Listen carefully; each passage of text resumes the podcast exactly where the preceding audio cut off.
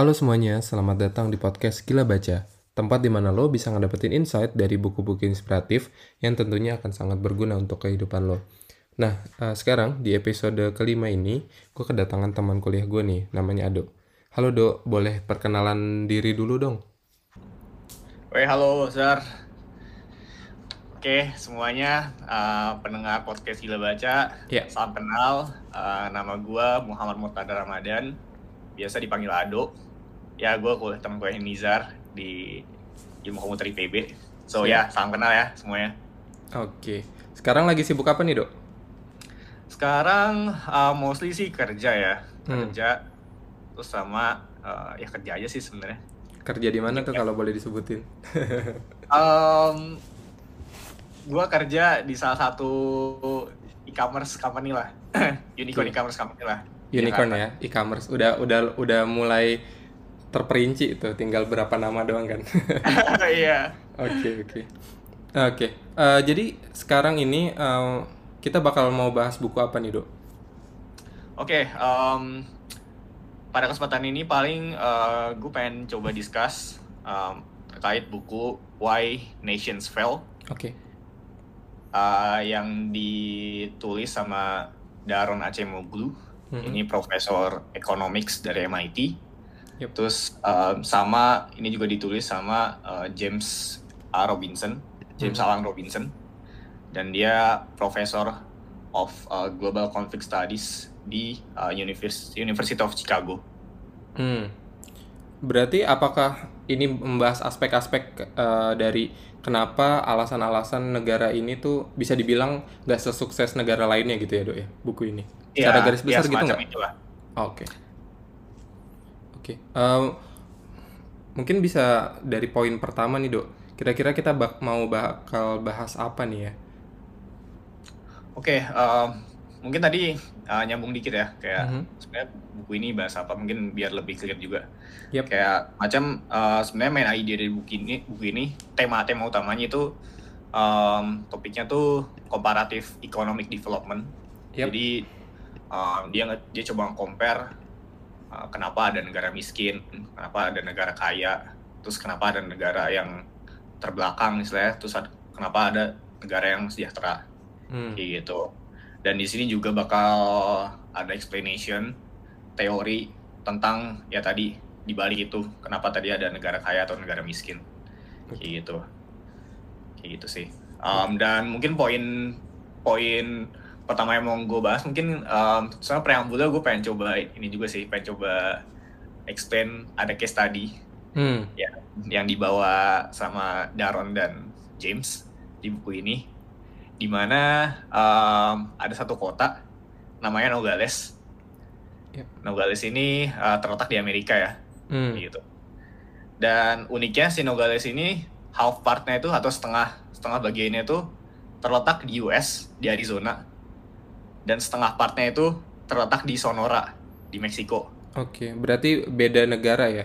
Sa- Beda negara, Satu iya. negara tapi kayak dia tuh mungkin uh, ada yang lebih dekat sama US, ada yang lebih dekat sama Meksiko tadi ya berarti ya? Uh, bahkan kayak kepotong gitu sih. Kayak Oh, kepotong. Oke, kepotongnya Iya. sungai atau perbatasan atau apa tuh? Um, kayak border darat gitu deh. Gue juga Oke. nggak terlalu ini sih ini ya. Kayak Papua kali ya? Papua mungkin yang kayak Papua lah gitu ya. Nah, Bisa dibilang. Atau mungkin kayak di Kalimantan antara Kalimantan Oh iya, Ha, ha, ha, sama yang Indonesia sama Malaysia. Yap, yap. Oke. Itu sih. Um, jadi si Nogales itu tadi uh, satu di Arizona di US, Hmm. satu bagian lagi di Sonora Meksiko. Hmm.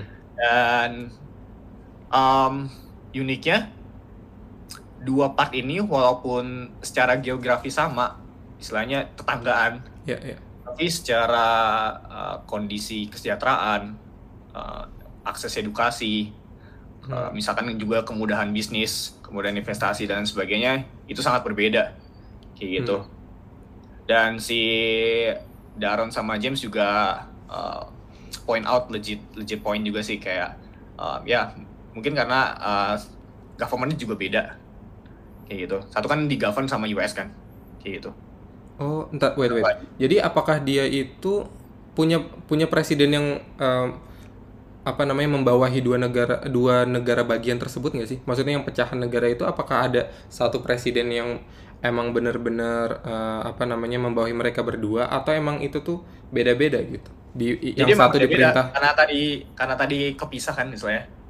Oh, karena oke. satu satu punya US, satu punya Meksiko, ya setengah digovern sama US, setengah digovern sama Meksiko. Tapi itu Meksiko tuh sama US kan beda kan? Ininya. Oh, ini tuh lokasi ya, bukan bukan Lokasi, negara. ya? lokasi. Ini city, Oh, ya. oke. Gua kira negara. Oke, oke. Nangkep, nangkep. Hmm, hmm. Kota ya, benar. Oke, oke. Iya, iya, Gitu. iya, iya. I Nah see. dari sana mungkin kita juga tahu ya kayak em, ya mungkin eh, teman-teman juga pernah dengar kayak gimana eh, ekonomi US Hmm, compare sama Meksiko Yap. gitu dan em, most of all juga sebenarnya di sini juga ada perbedaan secara apa ya istilahnya secara politik lah kayak gitu hmm. gimana politics di US bekerja, which is yang bakal menginfluence gimana government juga bekerja kan Oke. dalam alokasi resource, uh, making policy, mungkin Ya. economic policy dan lain sebagainya, Ya. kayak gitu. Di compare sama uh, Meksiko, kayak gitu. Hmm. Eh, dari dari segi apa tuh yang kalau di sana tuh di highlightnya apa itu GDP-nya kah atau edukasinya tadi mungkin yang satu tertinggal atau yang satu lebih maju gitu ya dibandingkan yang lain atau aspek apa sih yang eh, di highlight di sana yang menentukan bahwa ini tuh negara yang mungkin satunya bisa dibilang sukses yang satu fail gitu ya dari aspek apanya tuh kalau boleh tahu di eh, di highlightnya Yes, GDP juga di highlight sih. Ah, Hmm. ya, seingat gue di GDP juga di highlight. Dan kan GDP itu kan istilahnya high level number kan. Betul. Kenapa kenapa istilahnya uh, misalkan GDP di Nogales uh, lebih tinggi daripada GDP uh, di Nogales eh Nogales di US yang Arizona sama uh, di compare sama yang uh, Nogales di uh, Meksiko itu lebih rem- lebih rendah kayak gitu kan. Pasti ada explanation yang tadi explanationnya yang um, ada beberapa poin sih. Kayak contohnya uh, terkait uh, apa namanya akses edukasi. Ya terus akses healthcare. Hmm. Uh, ya opportunity lah. Opportunity in terms of economic in terms of politics kayak gitu. Jadi uh, uh, ada ada ada gap lah di sana kayak gitu. Hmm. bahkan uh, ya salah satunya mungkin um, kalau mungkin pernah dengar juga salah satu poin uh, yang di highlight misalkan uh, kita nilai government ini sukses kan ke kemudahan bisnis kan kemudahan bisnis Hmm, investasi investasi ya apakah si government ini misalkan ngasih insentif insentif ini mungkin um, not necessarily kayak uh, rewards ya kayak gitu Yeah. jadi um, apakah uh, government ini mengencourage atau mendorong uh, society-nya untuk uh, uh, being entrepreneur atau uh, berbisnis kayak gitu Hmm. untuk atau berinvestasi kayak Oh. gitu sih I see. Tapi gue mau mencoba untuk uh, mungkin ngelihat dari sisi lain ya. Gue kayak istilahnya mau playing role sebagai uh, devil advocate gitu kali ya.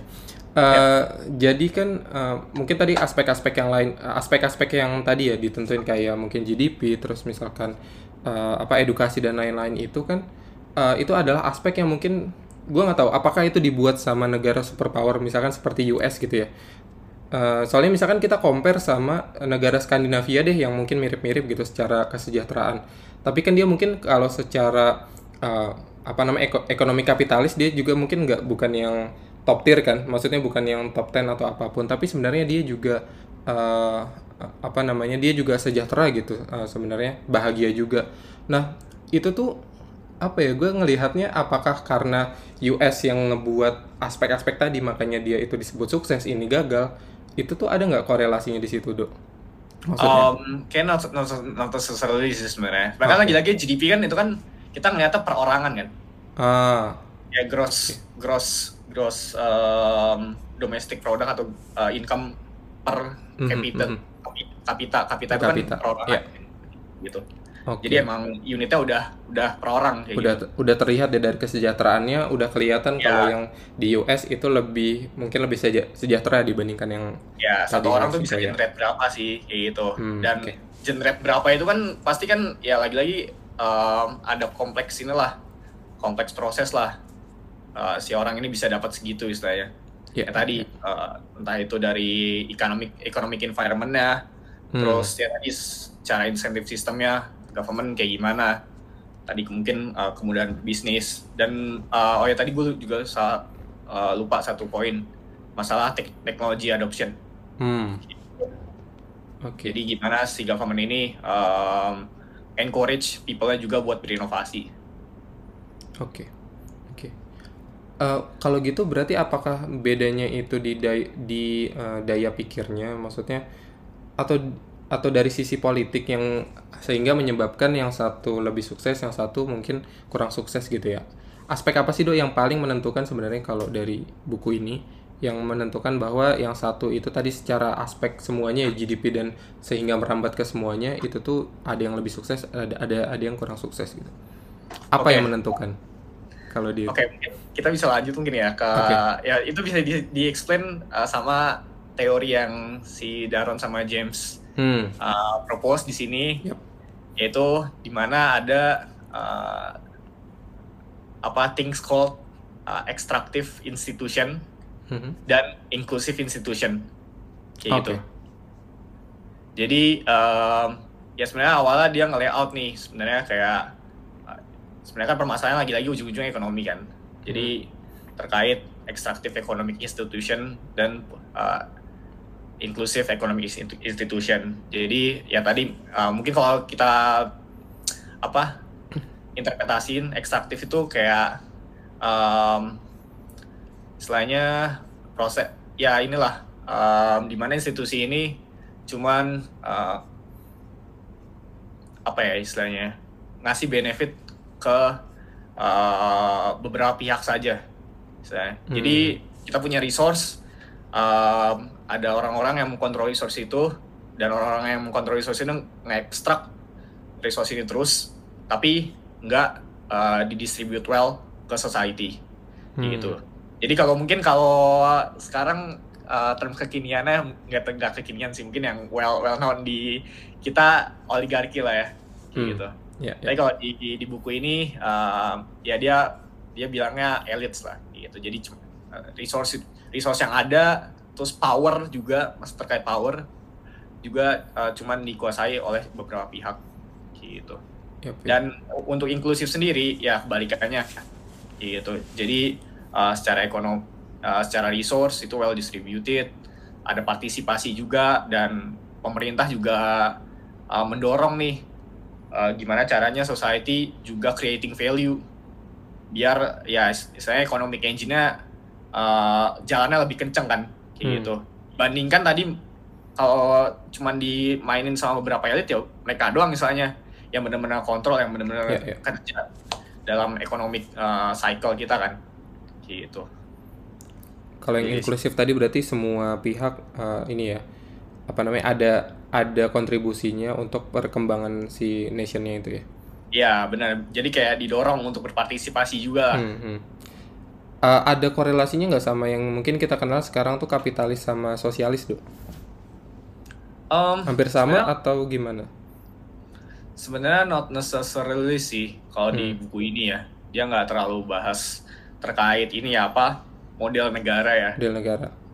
Iya, kayak gitu. Tapi dia lebih benar-benar kayak um, point out terkaitnya tadi uh, fundamental fundamental point terkait uh, economic institution sama Hmm. political institution Oke. Uh, dan gimana uh, mereka bekerja lah kayak gitu. Terlepas mereka uh, tadi kapitalis atau komunis Hmm. atau sosialis kayak gitu. Oke. Oke, noted, noted. Eh, terus apa lagi nih? Oh ya, mungkin intermezzo dikit nih. Jadi gue tadi eh, coba googling ya. Jadi ternyata buku Why Nation Fail ini pernah dibawa si Prabowo ketika debat kedua Pilpres gitu di 17 Februari 2019.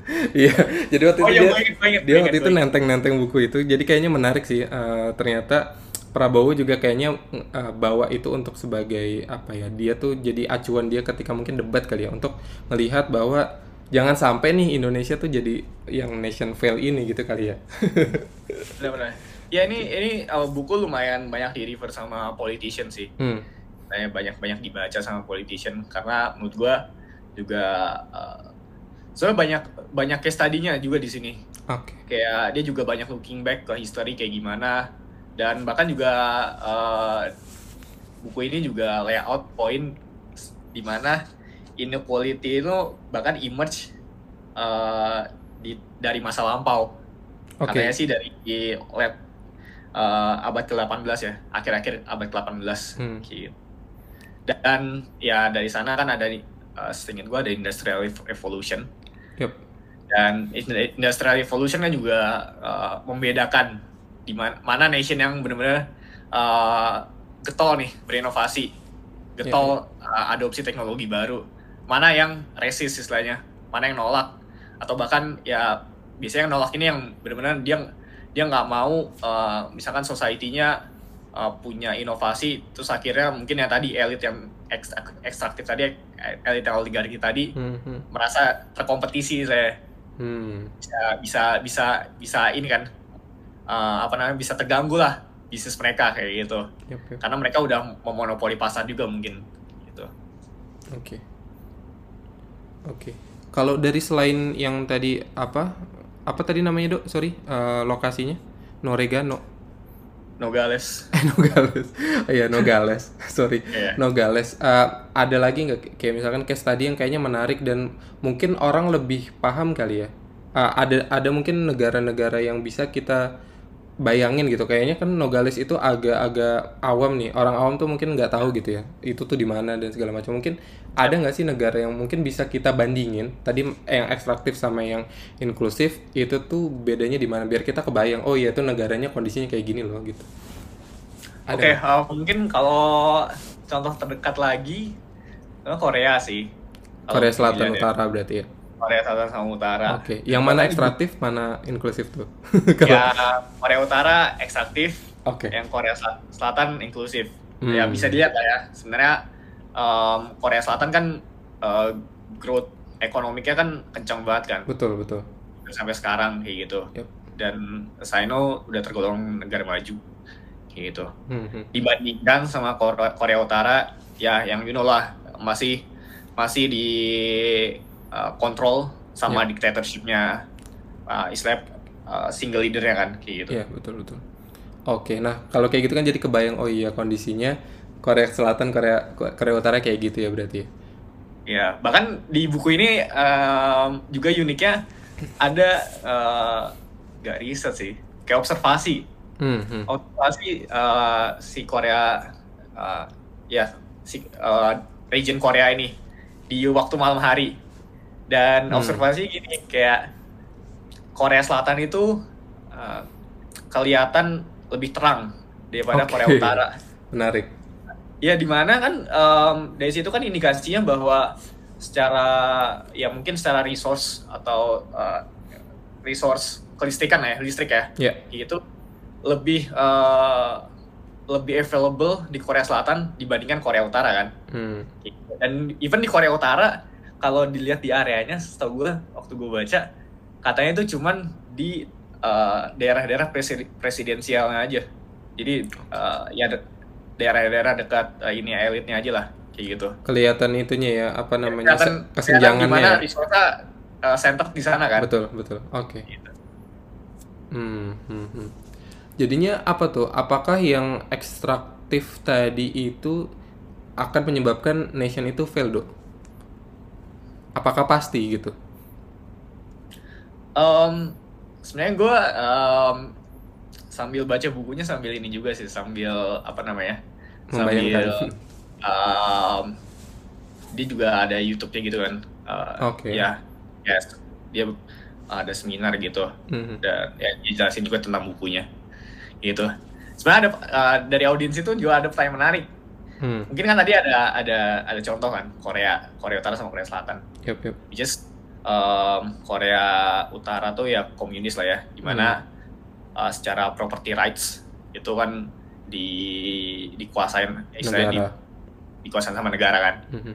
gitu nggak nggak bebas lah orang-orang punya pro, uh, punya hak milik properti dan sebagainya Ya. di Korea Utara dan um, lucunya Sino Singapura juga kayak gitu Yang mana tuh Singapura? Singapura tuh em, sebenarnya secara politik juga eh, apa ya ya bukannya nggak demokratis ya Mirip-mirip Korea Utara gitu maksudnya. secara secara apa ya secara land mungkin secara land resource uh, seingat gue di dikuasain sama negaranya Hmm. kayak gitu nah tapi uh, Singapura uh, perbedaannya dia kan benar-benar ini kan gimana uh, apa mungkin secara apa namanya secara economic resource Hmm. dia benar-benar coba distribute well betul, dan lain betul. sebagainya kayak gitu walaupun secara political saya itu uh, agak center juga I see. gitu.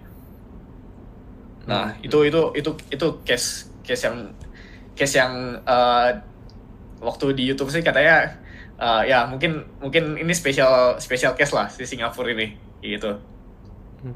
gitu tapi uh, mungkin kalau ngomongin negara komunis yang sukses ekonominya mungkin let's say kita look back ke Uni, Uni Soviet Ya, Kalau- oke.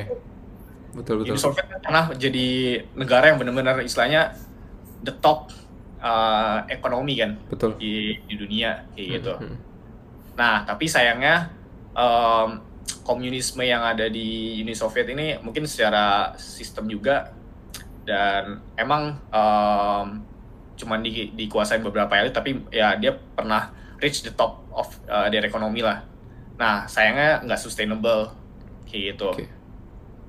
Jadi emang emang ya dia bisa bisa push the growth kayak gitu sampai benar-benar peak. Tapi sayangnya peak itu nggak bisa disustain lah Ya, nggak bisa dijaga ya. Uh, dengan sistem uh, government yang ada atau Hmm. sistem political institution yang karena ada. karena mungkin be- karena mungkin eh, apa namanya dia tuh cuman sama beberapa orang ya ketika orangnya itu udah ganti atau misalkan meninggal lah itu jadinya nggak bisa diterusin karena itu nggak Uh, mungkin itu bisa jadi juga sama um, lagi-lagi terkait tadi mungkin um, um, elit-elit mungkin waktu itu mungkin elit-elit si Uni Soviet ini ya benar-benar push innovation lah. Tapi kan lagi lagi-lagi resource uh, secara political secara ekonomi kan kontrol uh, nation kan kontrol Hmm. negara. Betul betul. Memang waktu itu mungkin karena uh, ya tulisan tulisan Maxen waktu dia push ekonomi kan growth. Tapi mungkin uh, secara innovation juga limited karena uh, mungkin secara misalkan lu mikir dengan satu otak dibandingkan dengan mikir uh, dengan 10 otak atau bersepuluh kan mungkin beda kan kayak Ya, gitu. pasti kan ada ide-ide baru dengan 10 otak itu mungkin ada A B C D E F kayak gitu. Dibandingkan lu cuman mikir dengan satu otak cuman A gitu kayak Ya, gitu. ya. pasti ada perspektif lain. Hmm. kayak gitu. Kayaknya itu sih. Jadi uh, ya terkait uh, mungkin pluralistik ya kayak gitu. Hmm. menarik menarik.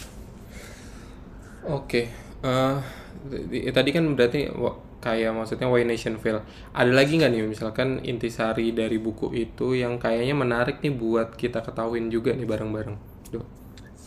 Um, ya mungkin uh, nextnya gue pengen coba ini sih. Um, kan tadi kan si Darren sama James kan punya teori ya, Hmm. gitu. Dan um, teorinya berbunyi kayak gimana sih dok Eh, apa tuh mungkin secara singkat dia tuh ngomongin ketika ngomongin teori ini itu apa tuh yang isinya isi dari teori tersebut eh, teori sebenarnya tadi yang uh, terkait yang um, si uh, poor countries atau poor nation ini uh, Hmm. diakibatkan oleh ekstraktif oh yang itu tadi political and economic institution and otherwise kayak gitu. Oke, otherwise, otherwise-nya kayak banyak, sebenarnya banyak faktor ya berarti ya.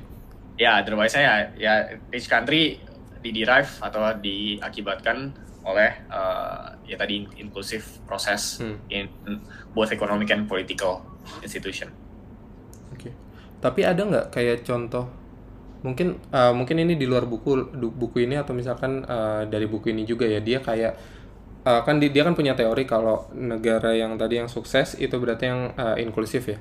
Yang sebaliknya berarti kan yang uh, ekstraktif. Ada nggak contoh yang sebenarnya dia menandakan tanda-tanda ekstraktif nih, tapi dia sebenarnya sukses gitu? Atau sebaliknya dia inklusif tapi kok negara ini kayaknya nggak berkembang sesuai yang diharapkan ya? Ada nggak sih contoh negara kayak gitu? Gue juga lagi coba uh, ini sih uh, nerawang gitu ya. Ada nggak ya negara yang kayak gitu ya? Kalau Um, kalau di buku ini gimana dok? Ada nggak dia kayak ngasih mungkin outliernya gitu ya uh, di luar yang tadi dia omongin? Ternyata ada negara yang kayak gitu juga dengan yang otherwise tadi mungkin yang berpengaruh gitu. um, singkat gue tuh kayak ada di case tadi tapi gue lupa ininya Hmm. soalnya ya case tadi juga lumayan banyak sih istilahnya Hmm. kayak dia bahas beberapa beberapa case uh, di history ya mungkin bahkan di di abad 18 abad 19 kayak gimana Hmm. kayak gitu tapi uh, ya lagi-lagi um, ada case mungkin ada case di mana kan tadi lagi-lagi ada dua aspek kan politika sama ekonomi um, waktu uh, dia jelasin di seminarnya juga uh, ada yang nanya gimana case-nya misalkan politikal ekstraktif tapi ekonomiknya inklusif Nah, iya. kayak Beda gitu. itunya ya. Iya, betul. Nah, lagi-lagi um, kalau um, uh, dari teori ini sebenarnya um, first uh, first entry point-nya atau apa ya? Ya mungkin first entry point-nya lagi-lagi masalah terkait politikalnya. Political Hmm. institution. Itu yang Gimana- paling berpengaruh ya berarti ya. Di mana poli, uh, inclusive political institu- institution uh, will create uh, inclusive economic institution Ah, oke. I see. gitu dan uh, ya semacam cycle juga sih bisa kayak gitu bisa dan misalkan si economic institution udah inklusif uh, to some extent bisa men- mensustain uh, inclusive uh, political institution juga Oke. nah tapi misalkan uh, si political institutionnya sekarang ekstraktif um, dan mungkin di di economic institutionnya nggak nggak necessarily sebenarnya nggak necessarily inklusif sih tapi lagi di push nih sama economic stakeholdersnya. Gimana caranya uh, biar inklusif gitu. Nah tapi uh, lagi-lagi ini most likely uh, bakal fail katanya. Oke. gitu. Karena uh, lagi-lagi um, once you talk about uh, economics eh once you talk about politics kan ya you talk about power kan? Betul. gitu. Dan um, dia juga bilang ya ya higher chance lah karena um, orang-orang yang di political institution ini bisa jadi suatu saat uh, bakal intervene ke economic Ekonomi. institution Iya, iya. Ya. Iya, make jadi sense. makanya bakal bakal bisa jadi bakal ekstraktif juga Hmm. Oke. kayak gitu Iya bener sih, kayaknya emang entry point-nya emang dari polit- politikal kayaknya ya. Iya, Bakal merembet bener. ke mana-mana soalnya kalau politikalnya gitu kan. Mhm. ya Oke. Tadi eh, gimana dok? Yang tadi kayaknya lu mau bahas poin menarik lainnya nih. Oh iya, em, ini sih kan ya tadi em, kenapa si Darren sama James ini come up with uh, with this theory karena dia juga sebenarnya uh, mempelajari dan ya mempelajari beberapa teori yang ada juga kayak gitu dan uh, mereka rasa ini belum holistic enough lah buat uh, menjelaskan ya tadi kenapa ada negara miskin atau negara kaya, negara kaya kayak gitu. Dan sebenarnya ada beberapa beberapa teori juga nih. Yang pertama tadi ya masalah geographic teori. Hmm. gitu. Dan ya tadi mungkin udah banyak well, banyak ex- terexplain juga kali ya.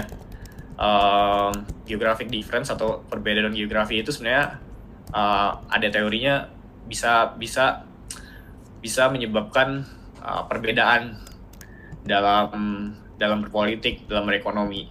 Hmm. kayak gitu. Tadi salah satu contohnya yang tadi mungkin Korea. Terus eh, apa namanya si ini juga mungkin tadi siapa si Nogales kayak gitu. Terus ada ada terms juga apa negara bagian utara which is eh, di dianggap lebih kaya dibandingkan negara bagian eh negara dunia bagian selatan kayak gitu Bagian Jadi ada- bagian utara tuh Rusia atau apa nih maksudnya? Jadi eh, kan ada ya it- apa ya? Paling atas tuh Pokoknya- Rusia ya. Soalnya kan kalau Eh, pokoknya em, dia ngelihatnya kompa eh, apa ya? Basis poinnya dari dari latitude lah kayak gitu. hmm.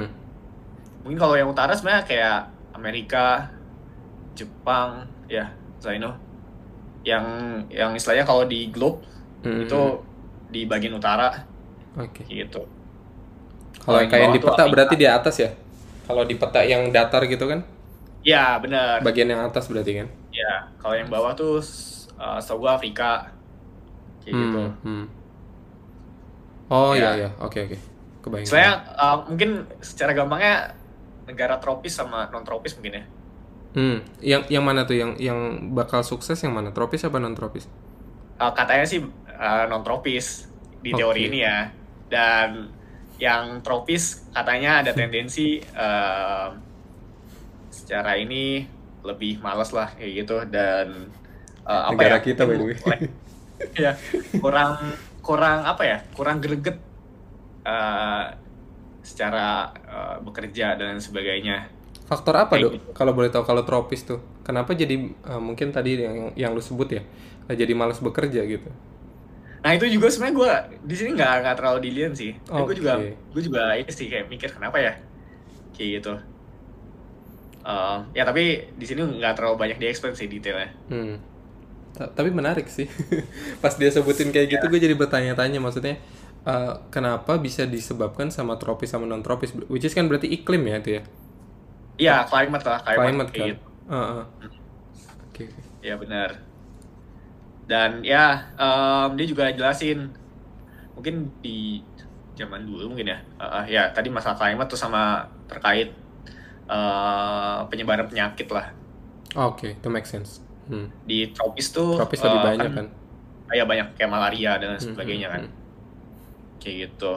Nah tapi lagi-lagi em, kata si Darren sama James ini eh, teori ini sebenarnya eh, ya tadi nggak bisa nggak bisa explain explain holistic nggak dan nggak bisa jadi eh, basic reasoning untuk ngejelasin kenapa negara itu eh, miskin dan kaya. Ya lagi-lagi contohnya yang tadi eh, secara geografi kan misalkan ya Korea Utara sama Selatan mereka kan istilahnya em, secara geografik bahkan kan nyatu kan Betul, betul. Kayak gitu. Dan em, ya mungkin di Afrika di Afrika ya Afrika sih sama mostly mostly poor country lah ya. Iya. kayak gitu. Terus ya let's say mungkin yang sekarang ya eh, Singapura kayak gitu. Dibandingkan negara-negara lain tetangganya kan kan istilahnya kan satu ini kan. Hmm, iya betul. Satu satu lingkup, tapi Oh, kenapa ada ada ada satu yang jadi naik banget ekonomi secara ekonominya ya, yang yang lainnya enggak gitu ya. Ya benar Hmm, terus hmm. mungkin Amerika Utara sama Amerika Amerika bagian Amerika Utara which is ya United States kan Hmm. dibandingkan uh, negara-negara yang di Amerika Selatan di Latin lah Selatan tuh Bra- Brazil ya berarti ya. Brazil Argentina Argentina. Hmm, hmm. Iya, iya. kayak gitu jadi ya mereka ngerasa ini uh, teori ini uh, gagal lah untuk men- mengeksplain itu semua Oh, berarti dia meng- dia mengakui ada teori ini, tapi kayaknya nggak bisa secara holistik ya. Untuk Iya. eh, maksudnya semua cuman di itu doang tuh jadi menentukan nggak kayak gitu ya. Ada faktor lain Iya. yang mungkin berpengaruh juga sebenarnya. Cuman Gitu, salah ya. satunya mungkin itu gitu ya. ya ya lagi case-nya kan Korea Ya, ya. itu satu satu geografi Hmm. tapi kenapa berbeda Betul, betul. gitu Jadi kompleks ya sebenarnya ya. Eh, kalau Kompleks, buat menentukan why nation fail itu tuh eh, tadi kan mungkin yang tadi ada yang tadi tadi gue tangkap eh, sebenarnya dari ekstraktif sama inklusif terus juga tadi mungkin eh, disebutin yang tropis dan non tropis perbedaannya gitu ya ada ada satu yang mungkin cenderung lebih sukses ada satu la- satu lagi itu yang cenderung mungkin eh, kurang sukses gitu ya tadi ya ya benar Oke. Kalau disimplifikasi gimana nih, Dok? Eh, apa ya? Mungkin maksudnya biar biar nggak bingung gitu kali ya kita. Eh, mungkin yang ngedengerin juga sebenarnya aspek apa sih yang ada di buku ini gitu yang dia tuh eh, menentukan bahwa ini negaranya pasti gagal. Per- ada ada state kayak gitu nggak? Jadi kalau negara ini tuh dia eh, karakteristiknya A B C D E itu pasti gagal. Ada kayak gitu nggak di buku ini? Em, sebenarnya em, itu nggak nggak benar-benar kayak ngasih eh, bukan ini ya kayak pasti gitu istilahnya Mhm. tapi kan lagi-lagi kan ini kan em, teori yang mereka propose kan kayak gitu ya em, dari riset yang empiris juga kan pasti kan Yap, yap. gitu. Jadi yang tadi masalah si ekstraktif uh, sama inklusif ini ya pasti ada ada ada ciri-cirinya lah.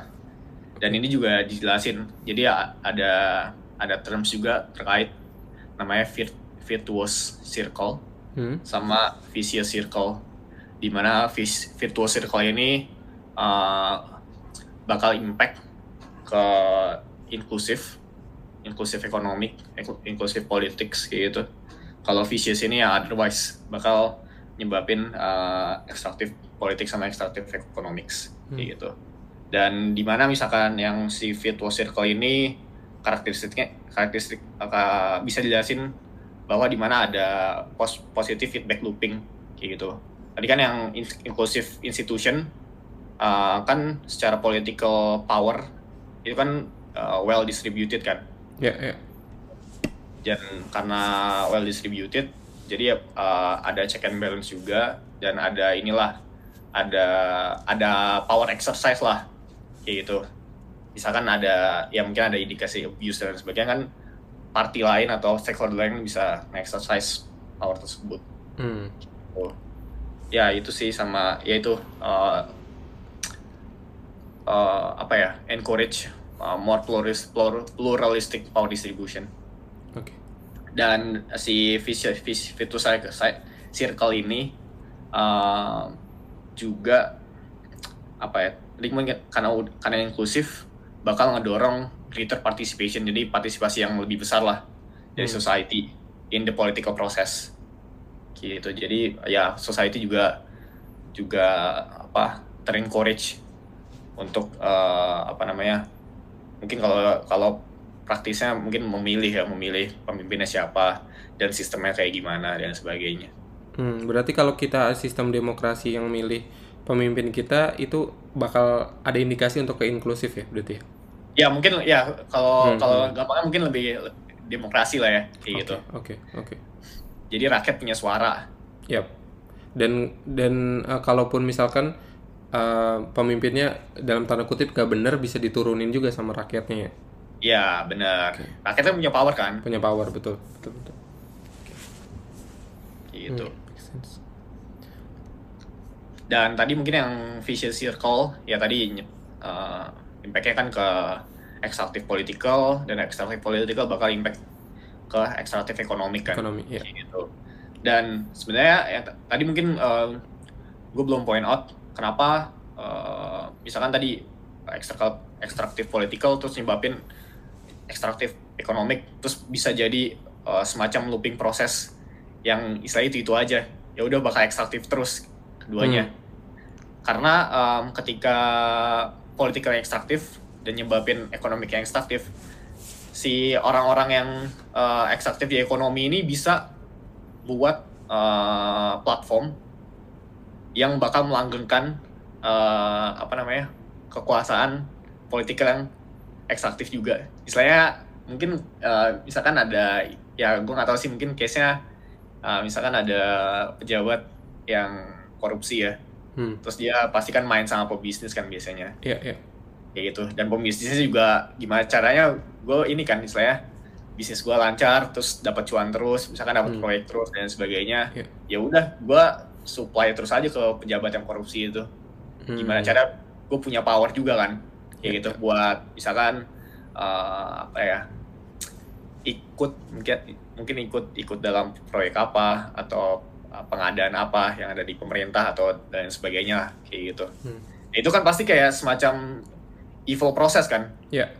kayak gitu dan ya lagi-lagi cuman dinikmati sama beberapa pihak aja Betul.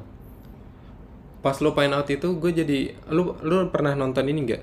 Eh, How to Become Dictator di Netflix gitu atau apa? Gue lupa. Pokoknya eh, dia tuh series berapa episode doang. Isinya kayak ada ya diktator diktator lah kayak si Hitler dan lain-lain. Ada ada Stalin kalau nggak salah. Nah, itu tuh bener banget. Jadi dia tuh bener-bener emang make orang-orang tadi ya. Jadi eh, karena dia kan pejabat bisa dibilang. Terus dia mainin juga buat misalkan polisinya, terus juga uh, para pebisnis. Jadi itu emang saling terkoneksi sehingga tuh kayak kita tuh melanggengkan apa namanya uh, melanggengkan diktator ini tuh jadi biar terus-terusan gitu. Uh, maksudnya jadi kan tadi apa vicious eh, vir- virtuous circle. vicious vicious, Oh, vicious circle. circle ya betul yang yang kayak gitu kan contohnya berarti Uh, Iya. dia tuh intinya adalah pengen melanggeng, melanggengkan kekuasaan yang dia punya sehingga dia tuh bisa terus-terusan berkuasa gitu kan ya berarti ya Iya, dan ya Hmm. bisnisnya juga enak-enak aja kan. Ya, iya dia- karena dia lancar bisnisnya Ya. uh, dimudahkan lah kalau ada apa-apa gitu kan sama para pejabatnya gitu karena para Ya. pejabatnya juga dapat uh, untung dari si pebisnis itu kan jadi saling Pasti. Iya iya Oke, make sense. Itu tuh, mungkin uh, teman-teman yang dengerin ini juga kalau misalkan penasaran tuh sama uh, tadi film yang gue sebutin, kayaknya bisa tuh uh, buat nambah-nambahin referensi aja gitu kali ya. semacam dokumenter gitu ya. iya, dia dokumenter. Seru sih, Dok. Lu coba uh, satu episodenya cuma 30 menit lah. Jadi ringan lah. Oh, Kayak iya. misalkan lu malam lagi gabut nonton Iya, episode iya. satu dulu. Itu seru sih. Kayak Mungkin gue Wah. coba deh. bisa kayak gitu gitu. Jadi lu bisa ngelihat sudut pandang dari uh, para diktator ini sih gitu. Oke itu uh, mungkin intermezzo dikit aja. Oke. Eh, ini gua ini sih dok. Tadi uh, sembari lu tadi ngomongin tentang Why Nation Fail gue juga coba lihat-lihat uh, apa namanya rangkuman buku ini kali ya. Jadi di sini gue yang lumayan uh, menarik uh, menarik gue gitu maksudnya pengen gue tanyain di sini ada kutukan sumber daya alam gitu ya? Nah Oh, ya itu menarik. iya dan itu kenapa gue pengen tanyain karena negara kita kan terkenal dengan sumber daya alamnya yang banyak kan? Ya. apakah itu juga berpengaruh gitu? Dan kalaupun emang berpengaruh di mananya sih bisa berpengaruh gitu kutukan sumber daya alam? Bukannya itu malah menguntungkan gitu kan? Ya, mungkin gue mikirnya em, kalau tadi ya dari beberapa poin yang di-explain, ya, we know kita punya resource. hmm.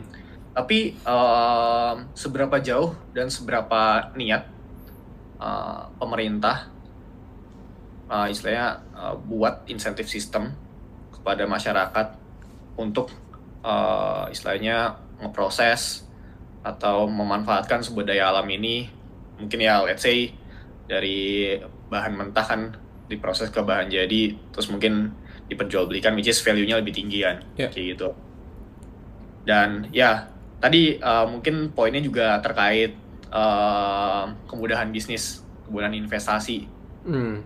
lagi-lagi kan uh, kalau kita uh, bicara uh, resource pemanfaatan resource atau pengolahan resource pasti kan ya ujung-ujungnya bisnis sama investasi kan Ya. Kayak gitu ya seberapa mudah sih di Indonesia misalkan uh, let's say orang misalkan orang awam kayak gua kayak lo kayak Hmm. gitu.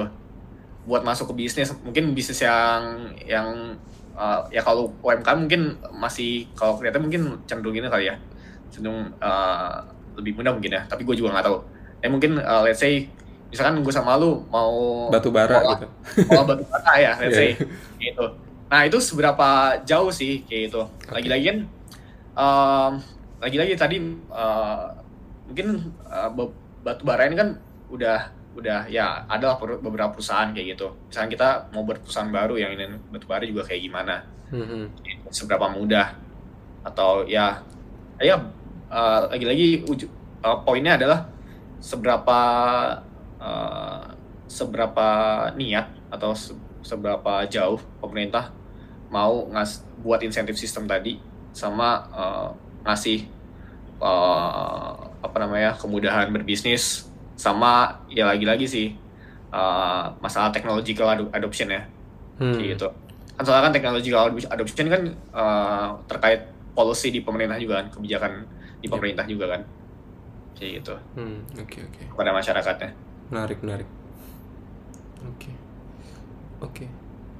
Ada lagi nggak nih dok yang mungkin poin-poin tadi eh, yang lu belum sempat state gitu ya apa nih yang menarik bisa kita dapatkan juga dari buku ini sebenarnya? Em, ya tadi mungkin uh, mungkin gua ngelanjutin yang ini tadi ya yang hypo, yang teori atau hipotesis yang di sekiranya gagal. Hmm, hmm, boleh. Nah, ada lagi. Oke. Uh, namanya ignorance hypothesis. Di mana di sini hipotesisnya tuh statementnya uh, negara yang gagal Hmm, dikarenakan si leadernya ini atau rulernya ini atau pemerintahnya ini emang nggak tahu caranya ngebuat negara miskin tuh jadi kaya. knowledge berarti atau Knowledge. apa Ya mungkin secara knowledge, cara ya mungkin knowledge kali ya ini ya. Kalau lebih ke knowledge atau kemauan dok kalau tadi soalnya kan ignorance ya ignorance kan bisa jadi mungkin dia dia tahu tapi dia nggak mau atau dia sebenarnya nggak- ya nggak tahu aja gitu mungkin dia Oh. mau tapi dia nggak tahu gitu nah ignorance di sini tuh di mana tuh uh, posisinya? Um, I think bisa both tapi kayak lebih ke ini sih lebih ke knowledge sih. Knowledge oke. Ah, lebih ke knowledge. Kayak gitu. Hmm, hmm. di mana uh, mungkin let's say si uh, pemerintahnya atau leadernya pemimpinnya nggak tahu tuh cara buat uh, sistem insentif yang baik di pemerintah eh di di masyarakat. Oke. Terus uh, mereka juga istilahnya uh, ya itu sih tadi mungkin secara practical government gimana cara push ekonomi dan lain sebagainya. Dan mungkin dari ke, ya lagi-lagi karena uh, ini teorinya tentang ignorance atau hypothesis ignorance mereka istilahnya diem-diem aja. Kayak gitu. Oke. Kayak gitu. Nah tapi lagi-lagi sih kayak em, em, sebenarnya eh, apa ya? Ya banyak constraint lah ya di society istilahnya. Banyak banyak constraint tentang eh, pembangunan ekonomi ini juga gitu dan lagi-lagi si teo- eh, si hipotesis ini juga eh, dirasa belum bisa ngasih eh, pandangan yang holistik sih untuk ngejawab kenapa ada negara kaya atau negara miskin. Oke. Nah, berarti kalau misalkan tadi yang dari yang penjelasan lo ya, eh, bisa gue simpulin gini nggak? Sebenarnya Why Nation Fail ini nggak sedang berusaha untuk ngasih suatu pedoman. Ini loh eh, karakteristik eh, dari eh, dari negara yang gagal gitu. Jadi maksudnya dia tuh kalau lo karakteristiknya ini ini ini pasti gagal. Tapi dia tuh kayak cuman ngelihat aspek ini ada kemungkinan untuk lo tuh jadi na- nation yang fail gitu. Lebih Iya, ke situ iya. kan ya. Berarti kayak dia tuh ngasih mungkin eh, semacam studi yang dia lakuin bahwa kalau misalkan dia karakteristik yang kayak gini itu ada kecenderungan untuk jadi fail kayak gitu ya. Cuman dia Ya, nggak nggak berani untuk nge-state kalau eh, kalau kayak gini lu pasti gagal karena nggak juga ya dibuktiin Ya, tadi ada beberapa inilah negara. Hasil, riset lah ya, Hmm. kayak gitu. Hmm. Oke. Berarti kompleks ya untuk menentukan itu, tapi ini tuh kayak mungkin poin-poin yang uh, ada nih kecenderungan kalau misalkan ibarat probabilitas ini lebih tinggi gitu ya dengan karakteristik yang uh, satu kayak misalnya tadi inklusif sama ekstraktif, ekstraktif ada kecenderungan untuk mungkin jadi yang nation yang fail kayak gitu, kayak gitu kali ya. Ya, I see. Oke. Hmm. Hmm, hmm. Oke. Eh, mungkin gue pengen nanya sih. Tadi kan eh, dari beberapa aspek yang tadi lu sebutin. Eh, ini ada kaitannya mungkin sama negara kita gitu. Kalau lu lihat dari lu ketika membaca buku ini, kira-kira negara kita lebih kecenderungan yang mana, Dok?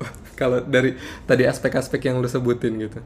Bakal ada kemungkinan lebih besarkah untuk jadi negara yang fail?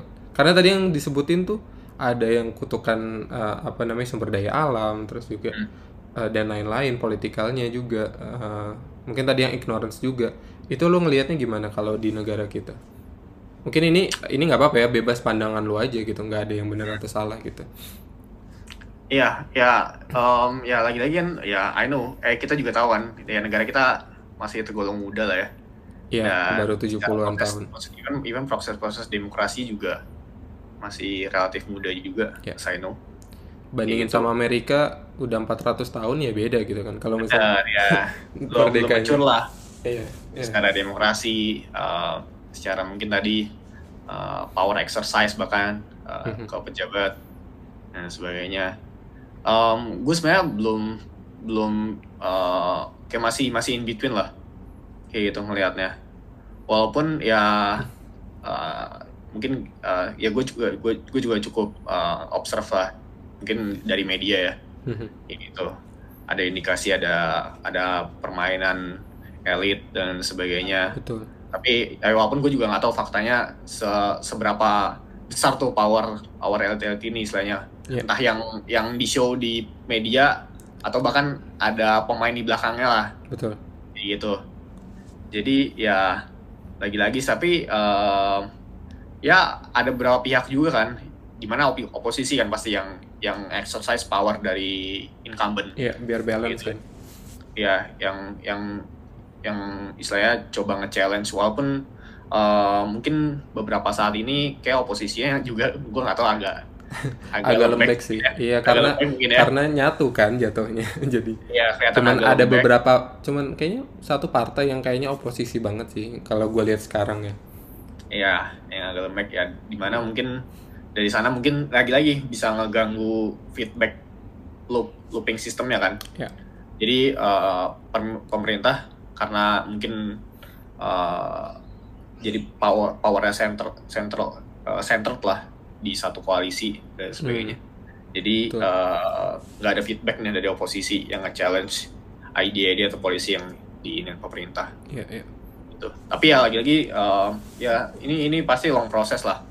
Uh, gimana caranya uh, ya tadi uh, political institution di Indonesia biar lebih inklusif nggak uh, cuman istilahnya ya ya mungkin pasti kan uh, uh, para politician ini kan uh, ini yang power kan kayak gitu. Nah tapi power gimana power ini bisa well distributed? Lagi-lagi. Okay. more ya better better distributed bukan? Mungkin gue juga nggak tahu sekarang bisa diindikasikan udah well atau atau belum tapi hopefully bisa better lah secara distribusinya powernya. Dan dari sana hopefully juga kan pasti dari uh, polusi secara ekonominya ya tadi mungkin uh, gimana resource uh, di di manage gimana uh, pemerintah nge-encourage uh, apa namanya insentif sistem produk produktivitas technological adoption hmm. di masyarakat okay. in in better way kayak gitu oke okay. oke okay, berarti uh, masih lu masih kayak di in between gitu ya untuk negara Indonesia ini karena tadi mungkin nggak bisa ngelihat uh, apa ya mungkin kalau kita mau ngelihat skala kesuksesan kan nggak bisa apple to apple sama USA yang kita lihat kan sekarang dia negara adidaya kan karena dari, tadi dari mungkin usia dari negaranya juga beda gitu yang satu udah ratusan tahun yang yang yeah. yang mungkin negara kita juga belum kan 100 tahun aja belum gitu masih yeah. masih long way to go lah untuk untuk menuju yeah. ke sana kayak gitu ya ya ya pasti banyak masih banyak flowsnya lah yang harus kita kalau dilihat mungkin ya ya mungkin di TV juga banyak diperlihatkan masih banyak pejabat yang korupsi kan. Iya, iya. Gitu. Tapi tapi gue sebenarnya kalau media itu kan ya lu tau lah uh, apa namanya bad news is is good news kan. Iya pasti pasti ada. Iya. Ini ada ada beberapa yang benar-benar fakta, ada yang cuman ya mungkin sensasi. Iya ditambahin bumbu-bumbu lah biar seru iya, gitu. Gitu. Yup. Ya, pasti ya. kita butuh observasi yang ini juga kan itu nggak nggak cuma serta-merta uh, mentah-mentah kita lihat media. Betul. Ini pasti kita harus uh, criticize juga kan kontennya. Iya. Karena gitu. apalagi kalau medianya dipegang sama elit elit yang berkepentingan udah. Itu ya ya kan? Ya tapi gua ya kita ya kita nggak kita nggak tahu kan di hmm. belakangnya dia mereka mau kontrol kayak gimana. Betul betul. Gitu. Soalnya media kan juga salah satu uh, main part of demokrasi juga kan important part of demokrasi juga kan makanya uh, yang bagus kan sebenarnya media yang independen kan. Yang ya. dia lepas dari semua kepentingan gitu. Benar. ya dia netral aja kalau misalkan uh, dia dia ngebagus atau nyanjung itu emang murni karena prestasinya gitu bukan karena ada kepentingan. Dan begitupun kalau ngekritik dia pengennya untuk ngekritik yang membangun kan kayak gitu sih harusnya. Iya. dari media. Ya ya ya. Oke. Uh, kita jadi ke mana-mana nih ke media nih. Uh, mungkin terakhir kali ya dok. Sebagai summary gitu dari buku ini kalau lu misalkan ngerekomendasiin ke orang dalam misalkan dalam sekali pertemuan doang gitu buku ini tuh menjelaskan tentang apa dan kayak lu mungkin bisa point point out aja uh, hal-hal yang menarik yang sehingga lu kayak pitching lah ke misalkan lu punya bisnis pitching ke investor gitu uh, buku ini tuh kayak gimana sih? Sehingga orang tuh pengen istilahnya pengen baca gitu bukunya. Nggak summary aja dari yang tadi.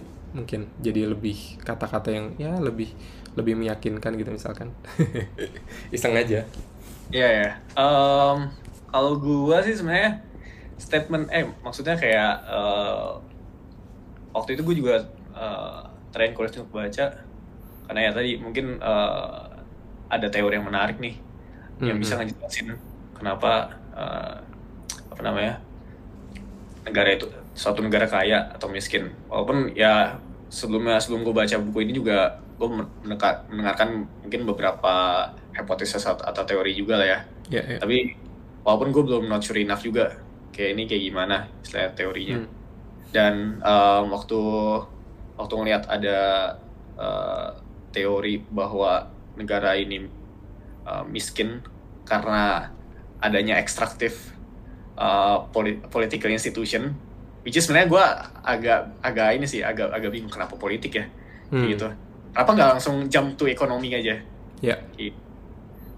dari situ gue ini sih uh, sangat sangat terengkolis untuk baca oh ternyata politika sama politik sama ekonomi itu kan istilah di dalam satu uh, sistem juga kan yeah. gitu gimana saling saling uh, impact each other juga gitu jadi dari teori sini itu tentang ekstraktif institution dan inclusive versus uh, inclusive institution menurut gue tuh uh, udah cukup menarik uh, untuk uh, mendorong uh, pembaca juga dan sebenarnya di ujungnya juga uh, dia juga point out satu uh, poin yang gue menarik. Oke. Okay. Oke, okay, uh, misalkan uh, negara negara A sekarang ekstraktif. Nah, gimana caranya negara A itu bisa jadi inklusif? Hmm. Hmm. Dan di sini um, uh, dia juga istilahnya layout suatu negara um, dari state yang ekstraktif mau mau move ke inklusif itu perlu fundamental institution change dan hmm. fundamental institution change ini nggak cuman uh, elite rotation ya. Elite rotation itu misalkan kayak uh, mungkin satu apa ya mungkin uh, contohnya mungkin satu satu partai mungkin.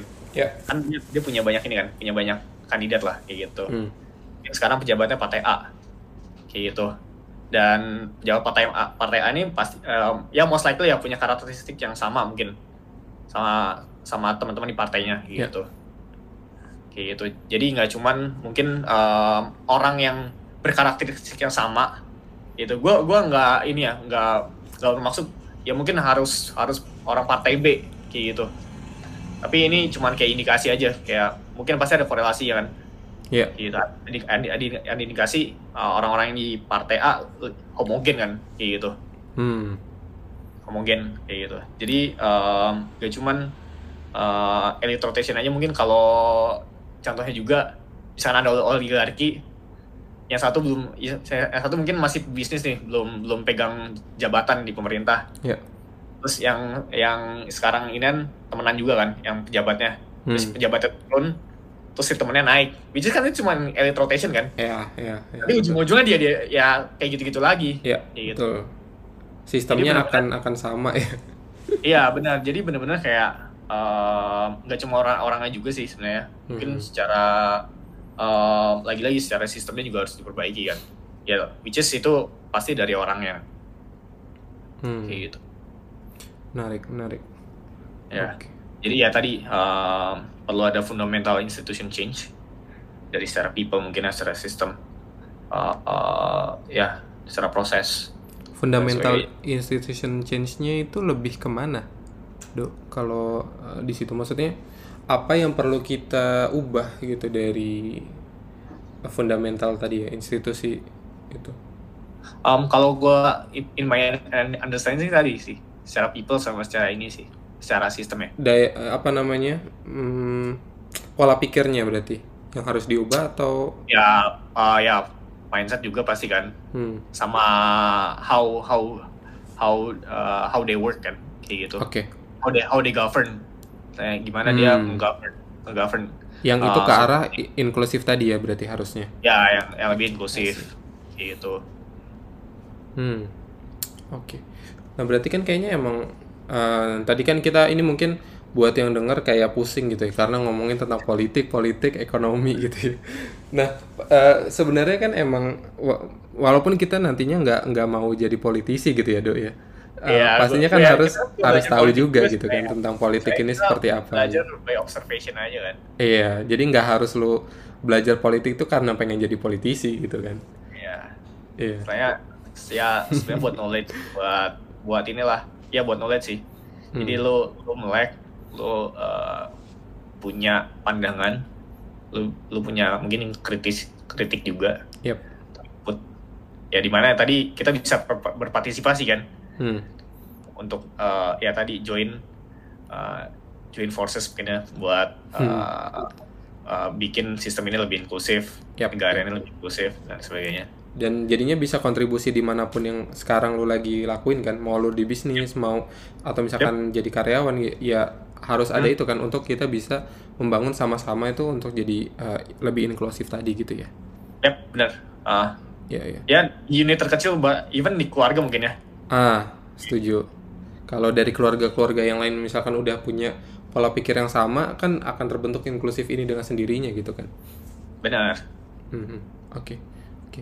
Nah berarti kan uh, emang penting banget ya untuk uh, kita untuk terus apa namanya up- update knowledge kita gitu. Dan uh, salah satunya sih kayaknya yang paling fundamental dan holistik itu kan buku gitu ya.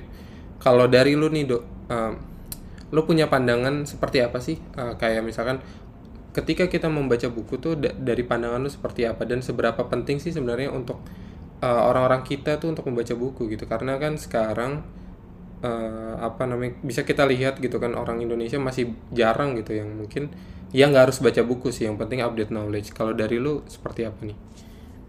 Pandangan lu terhadap eh, pentingnya kita memba- membaca buku gitu. Oke. Em, kalau baca buku sendiri sebenarnya eh, menurut gue sih eh, cukup fundamental ya.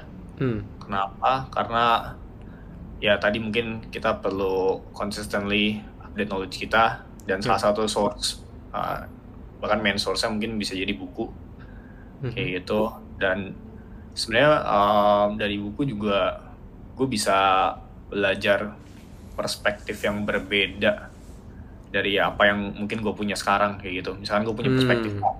A, Iya, terus setelah baca buku ternyata gue melihat perspektif B. Terus mungkin gue di sana kan ada mungkin ada konsolidasi kan? Iya, iya, iya. ya bisa konsolidate itu juga. Ya mungkin ya gue bisa berpikir mungkin yang mana yang ini ya sekiranya uh, uh, cocok lebih cocok dan sebagainya. Dan uh, mungkin gue juga bisa belajar banyak juga sih dari dari pemikiran orang lain. Kan pasti kan di- ditulis oh, sama ini kan sama mungkin uh, uh, sama orang-orang uh, yang istilah punya pemikiran sesuatu yang dituangin dalam tulisan kan di buku itu betul betul. Dan dari sana gue gue bisa belajar juga Uh, dari ya even even uh, entah itu orangnya masih hidup atau bahkan orangnya udah meninggal juga kan. Hmm. Jadi gue bisa bisa belajar uh, dari perspektif uh, orang ini kayak gimana gitu bahkan ya banyak juga kan penulis-penulis gue orang-orang orang-orang yang uh, uh, penting dan Iya. orang-orang yang cerdas istilahnya di sana kan gue juga coba coba inilah coba dapat uh, intisari juga knowledge juga gimana dia cara cara dia berpikir dan sebagainya Hmm. Iya iya. Dan juga mungkin uh, ketika kita misalkan adanya buku itu kalau menurut gue ya bisa ngebuat uh, wisdom atau dan juga knowledge yang dipunyain si penulis itu tuh kayak abadi gitu. Jadi misalkan bayangin kalau misalkan nggak ada buku gitu ya.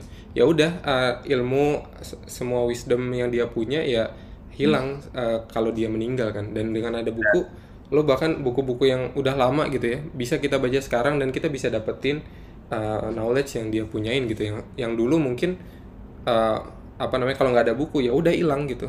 Akan hilang knowledge-nya itu gitu ya. Iya benar. Ya ya ya oke. Nah uh, karena di sini kan kita di Gila Baca juga suka uh, ngerekomendasiin buku gitu ya. Kalau dari lu nih um, buku selain yang Why Nation Fail ini ada nggak nih top 3 gitu ya yang in your mind sekarang gitu? Yang mungkin ada kaitannya sama buku ini yang lu referensiin buat yang lain atau ya buku yang bakal beda gitu ya dari yang sebelumnya apa nih buku-buku tiga buku deh dan mungkin jelasin secara singkat aja dok buku ini tentang apa ini tentang apa ini tentang apa gitu Oke, em, mungkin buku yang pertama yang bisa gue rekomend itu The Making of a Manager. oke Ini ini eh, karyanya Julie Zhou. Mhm. Julie Zhou ini adalah ex VP-nya Facebook, VP Design, Product Hmm. Design Designer. Hmm. jadi di sini banyak inilah uh, kontennya mostly uh, tentang practical knowledge uh, istilahnya gimana cari caranya ngelit ngelit tim ya Oke. saya manage tim kayak gitu dan dia juga banyak sharing pengalaman dia karena dia jadi uh, lead atau jadi manager di usia yang cukup muda setahu gue seingat gue itu di umur 25 istilahnya Oke. kayak gitu dari dari mungkin let's say junior lead ya sampai Iya, iya. jadi VP di Facebook Hmm. Iya. Oke. ya terus yang kedua em, itu ada buku digital minimalism Hmm. dari Cal Newport.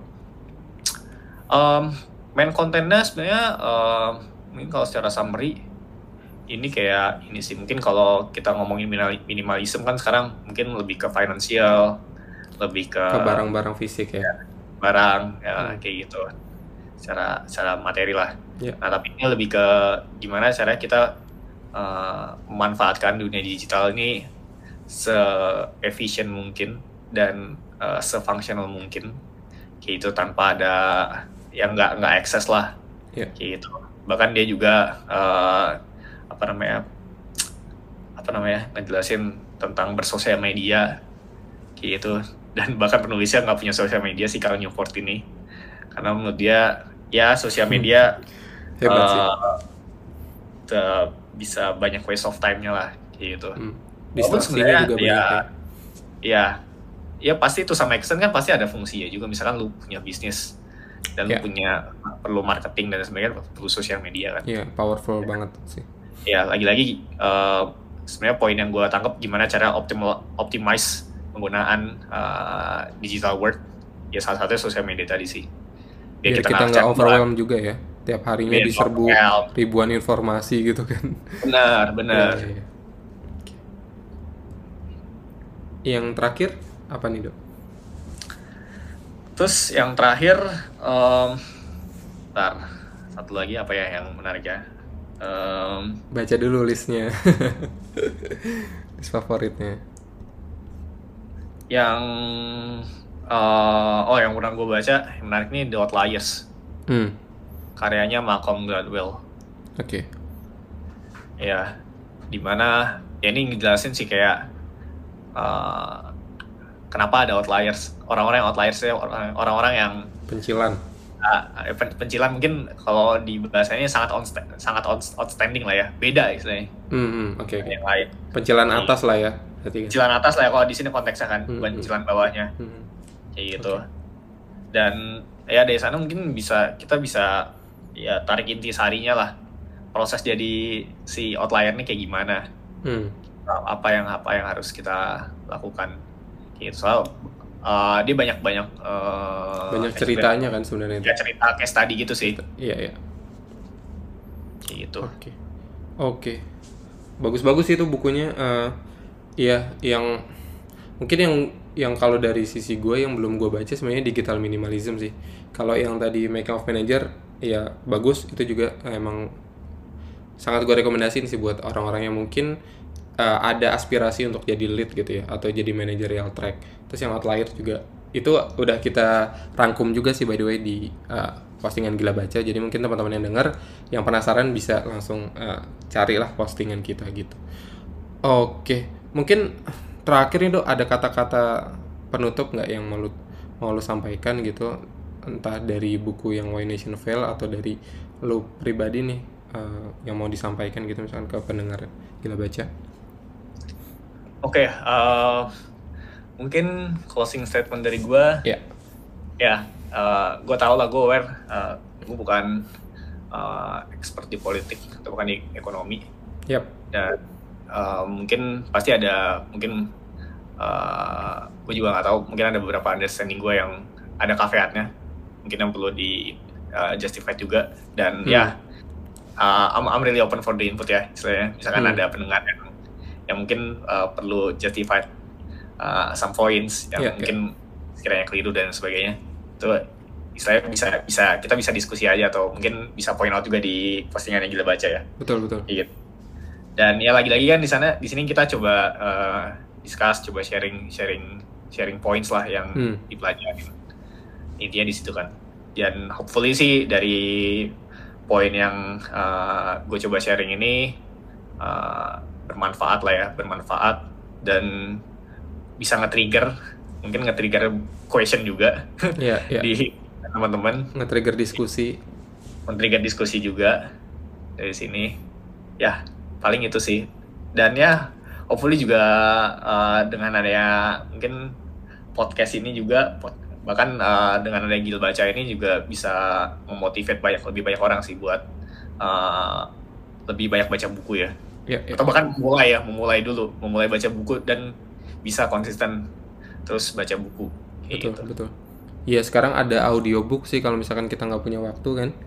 Uh, ya udah tinggal biasanya sih ada yang blinkis kan kayak yang terkenal itu cuman berapa menit ya, yes, maksudnya iya ya lu bisa dapat intisari gitu dari membaca buku kan nggak harus kita membaca gitu yang yang penting adalah sebenarnya update knowledge itu kan ya kalau misalkan lo jadi tertarik nih sama Blinkist tadi misalkan kita dengerin buku buku A gitu atau misalkan dengerin ini deh podcast gila baca Why Nation Fail kalau lu penasaran kan ya udah tinggal beli uh, apa namanya terus jadi jadi bisa apa ya dapetin knowledge yang mungkin lebih pastinya lebih banyak daripada yang uh, satu jam ini yang kita diskusiin kan gitu tapi ini yeah. hopefully benar tadi kata lo bisa jadi uh, bahan untuk diskusi dan juga jadi trigger lah untuk kita tuh bisa jadi tertarik loh sama buku ini gitu.